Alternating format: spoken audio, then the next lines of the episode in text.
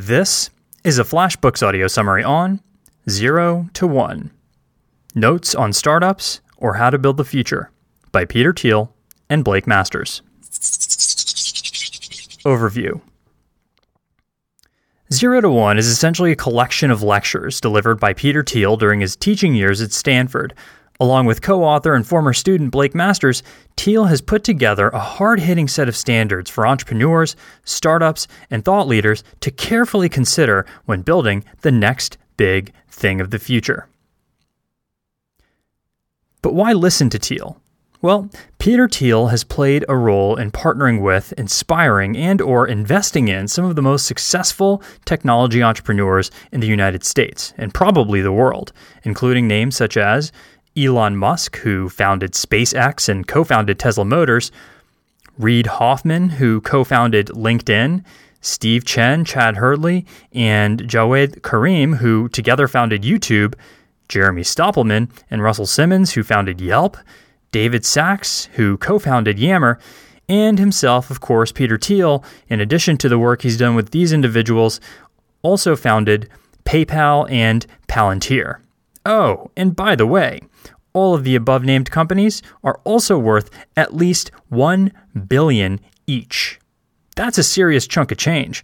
Now, reading 0 to 1 is sort of like taking a peek into the mind of one of the most successful multi billionaire investors alive today.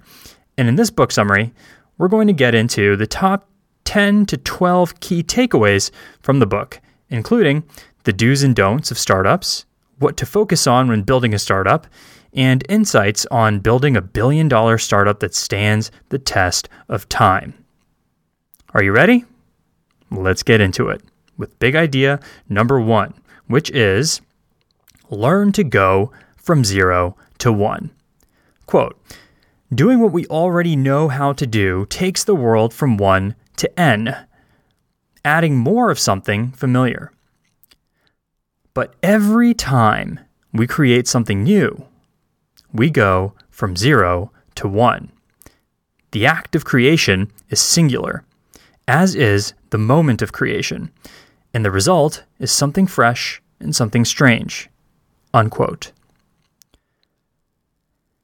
Thiel spends a great deal of the preface and first chapter putting into perspective the difference between going from 1 to n, doing more of what, what's already been done, versus going from 0 to 1, which is doing something that's never been done. Bottom line challenge the status quo really and truly do your best to quote unquote think differently and to go from zero to one rather than from one to n. The key here is innovation. Innovation gets thrown around in companies and different corporate cultures as a buzzword. But the real meaning, the true meaning of innovation, is creating and doing something totally new. Something totally new. Big idea number two don't be afraid to ask contrarian questions. Quote Conventional beliefs only ever appear arbitrary and wrong in retrospect. Whenever one collapses, we call the old belief a bubble. But the distortions caused by bubbles don't disappear when they pop. The internet craze of the 1990s was the best bubble since the crash of 1929 and the lessons learned afterward define and distort almost all thinking about technology today. The first step to thinking clearly is to question what we think we know about the past. Unquote. That last sentence was so good it deserves to be repeated.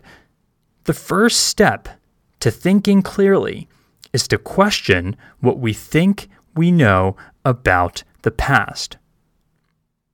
Far too often, we make premature conclusions about business based on misinterpreted reactions to past mistakes. For example, just because investors overinvested in technology in the late 1990s, that dot com era that we all know about, doesn't mean that entrepreneurs of today should become strict adherents to being as quote unquote lean as possible in their business approach. The bottom line is that the past does not equal the future. According to Thiel, the business mistakes of the past have dictated the approach entrepreneurs decide to take for the future. For example, Silicon Valley entrepreneurs learned four big lessons from the dot com crash that still guides business thinking today making incremental advances, staying lean and flexible. That means no plan, but lots of iteration. Improving on the competition. And fourthly, to focus on product, not sales. According to Thiel, the four lessons above were mistakenly accepted as dogma for the modern day startup because of the mistakes of the past, proposing the opposite principles instead. Saying that it is better to risk boldness than triviality, a bad plan is better than no plan, competitive markets destroy profits, and, of course, sales matter just as much as product. So, the actionable insights from this big idea are as follows. Instead of doing the absolute opposite of something that didn't work in the past, think for yourself and formulate an informed hypothesis of whether it might work in your own particular situation. Next, constantly ask yourself when considering a new project or endeavor what important truth do very few people agree with you on? Also, keep in mind the business version of that same exact question What valuable company is nobody building yet? Big idea number three avoid competition. Quote Americans mythologize competition and credit it with saving us from socialist breadlines. Actually, capitalism and competition are opposites. Capitalism is premised on the accumulation of capital, but under perfect competition, all profits get competed away. The lesson for entrepreneurs is clear. If you want to create and capture lasting value, don't build an undifferentiated commodity business. Unquote. I don't know about you, but I've been in more negative competition related situations in life than positive ones. For me, competing with people has resulted in some pretty nasty things. Feelings get hurt, friendships and bonds begin to break, and bad blood starts to form. And this applies to business too. The main idea here is that creating trumps competing. Focusing on the competition works well in a narrowly defined activity, like swimming, for instance. But if you're trying to build a company, the only thing you'll get out of focusing on the competition is a one way ticket to bankruptcy court. So, rather than wasting your time and your efforts and your energy focusing on the competition, it's better to focus on dominating all of or a majority of a small, defined niche market. Big idea number four build a monopoly.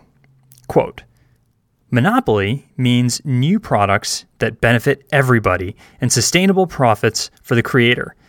Competition means no profits for anybody, no meaningful differentiation, and a struggle for survival. So, why do people believe that competition is healthy? The answer is that competition is not just an economic concept or a simple convenience that individuals and companies must deal with in the marketplace. More than anything else, competition is an ideology the ideology that pervades our society and distorts our thinking.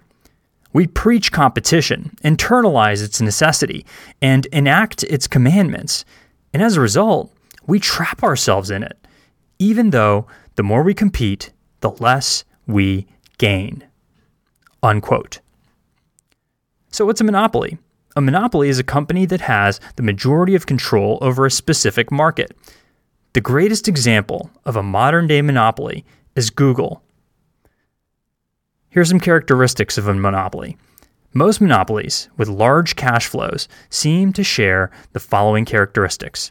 Thiel warns, by the way, that this is not a checklist, but a list of common characteristics in successful monopolies that you should think about through the lens of your own business. Here they are. The first characteristic is proprietary technology. This is the biggest advantage a company can set up for itself because it's the aspect of your business that makes it difficult to replicate. For example, Google's algorithm has made it the best search engine that we know of thus far, in large part due to the fact that Bing, Yahoo, and others can't replicate it, or couldn't replicate it as fast as they wanted to, or in order to keep up. Now, in order to create an advantage like this for yourself, you need to aim for a 10x improvement on whatever it is that you're doing. Anything less, and you risk being known for nothing more than a marginal improvement. When you can improve upon something by 10x, by 10x or more, then you've made it difficult for others to catch up. Think about what PayPal did when they created the first payment system to allow transactions to be conducted with email. At least a 10x improvement on payment transfers slash acceptance. Think about what Apple did when they realized that the iPad could be a huge potential profit cow for them. They released the iPad, which was at least a 10x improvement on tablets, which many of us never even knew existed before an iPad came out, and probably because they were too hard to use. Apple simplified it and thus created a 10x improvement on tablets in general as a category. Think about what Amazon did when they became the world's largest bookstore effectively replacing brick and mortars like Barnes & Noble as the go-to place to buy books. The next characteristic are network effects. To leverage people's ability to spread a product and generate virality by sharing it with others. That's the definition of network effects. Think about Facebook, YouTube, Vine, Twitter. Next, economies of scale. This means to ensure you build a product that scales. Twitter is scalable by design. A yoga business is not scalable by design. Although not impossible to scale, it is inherently more complicated to continue growing in comparison to something like Twitter. Tweet, tweet. Next, and finally, is branding. Branding and positioning is important, but only if there's something substantially valuable underneath it. So, Bottom line here is to dominate a specific niche and then scale. Start with a small target market and focus on it. Once you've succeeded, then broaden your horizons from there. This is what the most successful companies do. Think about Amazon. Jeff Bezos deliberately started with the intention of making Amazon the world's largest bookstore. Once that happened, he expanded into adjacent markets. Remember also to avoid becoming a disruption. Don't do it. Don't become a disruption. Napster was a disruption. Remember then? They disrupted the music recording industry almost overnight and became massively huge as a result of doing so. And then they ended up filing for bankruptcy shortly thereafter. Avoid startup ideas that disrupt and compete. This sounds counterintuitive at first because Many new businesses want to promote like crazy and let the competition know that there's a new sheriff in town. But in all actuality, the best approach in the beginning is to avoid these tactics, as they may sometimes lead to problems a startup should not be dealing with. Actionable insights from this big idea? First, remember to niche first and expand later. Nextly, just keep in mind to not disrupt and avoid competing. Do not disrupt and avoid competing. Create something that contributes to the overall growth of the industry or market that you're serving instead. Big idea number five become a definite optimist. Quote Hundreds of people have started multiple, multi million dollar businesses. A few, like Steve Jobs, Jack Dorsey, and Elon Musk, have created several multi billion dollar companies. If success were mostly a matter of luck, these kinds of serial entrepreneurs probably wouldn't exist. In January 2013, Jack Dorsey, founder of Twitter and Square, tweeted to his 2 million followers Success is never accidental. Unquote. Some folks say that successful people are lucky. The truth is that this is rarely ever the case. When an individual succeeds at something, they usually planned on making that happen. So if you want to become successful, Whether with a startup or a personal endeavor, here's what Thiel recommends Figure out what you want and why you want it. Develop a long term plan for the future and execute against it strategically. Big idea number six leverage the power of exponential growth. Quote, For whoever has will be given more, and they will have in abundance. Whoever does not have, even what they have, will be taken from them. Unquote. Matthew chapter 25, verse 29.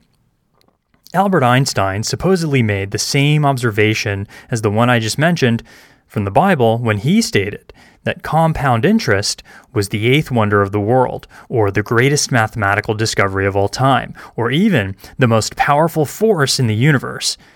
Supposedly, this quote from Einstein was actually misattributed, but no one's sure. But regardless of whether he said it or not, the power, the power of exponential growth remains without a doubt one of the most powerful phenomena known to man and woman. So keep that in mind as you go about building your businesses and creating powerful forces of technology for the future. Exponential growth is a very, very powerful force. Big idea number seven follow the power law. Quote Power law distributions are so big that they hide in plain sight. For example, when most people outside Silicon Valley think of venture capital, they might picture a small and quirky coterie like ABC's Shark Tank, only without commercials. After all, less than 1% of new businesses started each year in the US receive venture funding. In total, VC investment accounts for less than 0.2% of GDP. But the results of those investments disproportionately propel the entire economy. Venture backed companies create 11% of all private sector jobs. They generate annual revenues equivalent to an astounding 21% of GDP. Indeed, the dozen largest tech companies were all venture backed. Together, those 12 companies are worth more than $2 trillion more than all other tech companies combined. Unquote. The power law tells us essentially what Pareto's principle tells us. The efforts of the few, or 20%, are responsible for the majority of results, or the 80%. So keep that in mind as you go about building your own business. Big idea number eight Assemble a team of startup superstars. Quote The first team that I built has become known in Silicon Valley as the PayPal Mafia because so many of my former colleagues have gone on to help each other start and invest in successful tech companies. We sold PayPal to eBay for $1.5 billion in 2002. Since then, Elon Musk has founded SpaceX and co founded Tesla Motors, Reid Hoffman co founded LinkedIn. Steve Chen, Chad Hurley, and Jawed Karim together founded YouTube. Jeremy Stoppelman and Russell Simmons founded Yelp. Dave Sacks co founded Yammer. And I co founded Palantir. Today, all seven of those companies are worth more than $1 billion each. Unquote. Quote by author Peter Thiel. Wow. How many people can say that they inspired, advised, hired, and or worked with people like the ones that we were just mentioned above? These are some of the coolest, most innovative companies of the 21st century, so far at least. So, what's the secret? What's the secret behind these types of teams, these types of billion dollar firms? According to Thiel, it's actually pretty simple. First, you want to have your team focus on one big thing. In Thiel's words, his ability to assemble teams that build billion dollar companies lies within his focus on making every person in the company responsible for doing just one thing. Every employee's one thing was unique, and everyone knew that he would be evaluated on only that one thing. Why just one big thing? Because defining roles reduces conflict. Quote, most fights inside a company happen when colleagues compete for the same responsibilities. Startups face an especially high risk of, of this since job roles are fluid at the early stages. Eliminating competition makes it easier for everyone to build the kinds of long term relationships that transcend mere professionalism. More than that, internal peace is what enables a startup to survive at all. When a startup fails, we often imagine it succumbing to predatory rivals in a competitive ecosystem. But every company is also its own ecosystem. And factional strife makes it vulnerable to outside threats. That right there, my friends, is a biggie. Here are some action steps you can take to start planning and putting into play for your own startup or business or team or organization as of right now. Make sure that everyone does or focuses on one big thing and nothing more. Hire people that want to work for you because they believe in what you and the organization believe. Make sure everyone gets along, and don't be afraid to hire people who are a little obsessive about their work. It's not always a bad thing. Big idea number nine sell, sell, sell. Quote If you've invented something new, but you haven't invented an effective way to sell it, you have a bad business, no matter how good the product may be. Unquote. This is so true. If all you do is build it, they will not come because you've got to make sure that you distribute that awesome new product or program or service or software as well. Unfortunately, though, many of the most intelligent folks in the world, namely engineers, don't believe in sales or believe that the product will sell itself. The truth is, the product won't sell itself. We need to get up and take actionable steps towards distributing the product once we've designed it. Actionable insights. Figure out what you need to do to ensure you're distributing your products, programs, or services via the appropriate channels. Will it be personal selling? Will you need to take out ads? Will you need to generate some PR attention? It would be wise to figure it out and make it happen. Otherwise, your business is doomed because no one will know about it. Big idea number 10. Think about the future. Quote Our task today is to find singular ways to create the new things that will make the future not just different, but better. To go from zero to one. The essential first step is to think for yourself. Only by seeing our world anew, as fresh and strange as it was to the ancients who saw it first, can we both recreate it and preserve it for the future. Unquote. It's up to you and I. Regardless of whether we're entrepreneurs or intrapreneurs working within an organization, the decisions we make today determine the success or lack thereof that we experience tomorrow. So I challenge you, as Thiel does in this phenomenal book, to think critically about what you want to do with your business or your career or your life and the ultimate impact that it will have on the future. Do you want to do something familiar, something ordinary, something average? Or do you want to do something extraordinary, something that no one has done or seen before? Thinking ordinary gets you from 1 to n. Thinking extraordinary gets you from 0 to 1. Now, let's go build the future. Thank you for listening to this FlashBooks audio summary on 0 to 1 by Peter Thiel and Blake Masters. Narrated by Dean Bakari.